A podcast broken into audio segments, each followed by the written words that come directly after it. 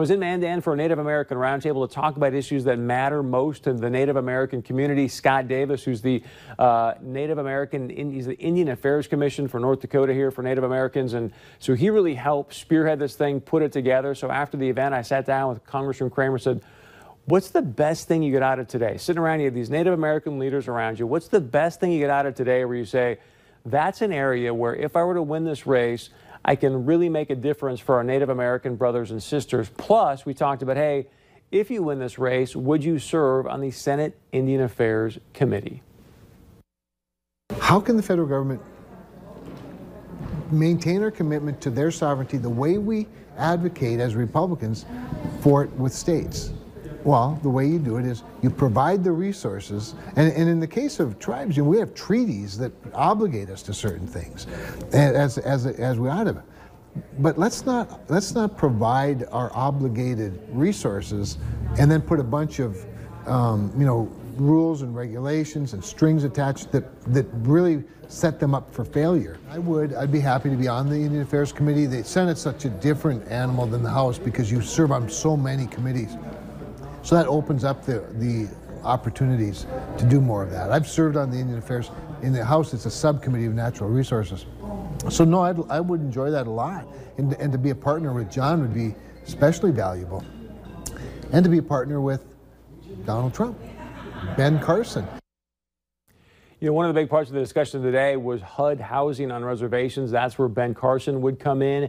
You may remember Senator John Hoeven. He is the chair of the Senate Indian Affairs Committee. And then you throw in President Trump here in Fargo saying to Native Americans, look, you've been voting Democrat for decades.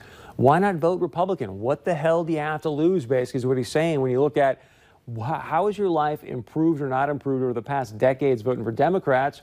What if you did something different? What if you started to vote for Republicans? Kevin Cramer, could that have a positive impact on Native Americans, their community, their quality of life? And so I sat down with Scott Davis. Again, he's the executive director of the North Dakota Indian Affairs Commission. He's the one that really spearheaded, spearheaded this event. So I asked him, you know, what were some of your takeaways? Um, here's some of what Mr. Davis had to say. Uh, we vote who we vote for, you know, um, year after year you know, decade after decade. Um, and that's our choice. But I think there's times where we've got to really look at that and say, hey, you know, I go back to those eggs in the basket. When you put all your eggs in that basket, you know, year after year, decade after decade, you know, you got to really stop and analyze how is this working for us? You know, is there something better? Is there a different way? Is there a different person? Is there a different candidate? You know, is there a different system to change things? You know, and you got to you got to look at that. You know, and you got to have the courage to do that. You know, Chris, when I lace them up every morning, I do one thing, and that's help my people. Every morning, every weekend, every night, you know, when called to do it. And I just do it a different way because I look at the, you know, the history and, and, and where we're at decade after decade, you know, it's just, it's not working. It's not. So something's got to change differently.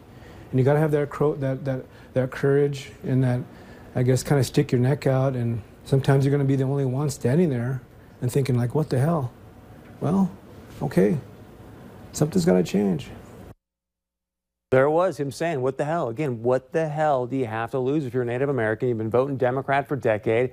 You got to have an honest conversation. Is our lives better after all this or not? And if not, try something different. Thank you so much to Scott and Lorraine Davis for putting these roundtables together with Senator Heitkamp, Congressman Kevin Cramer.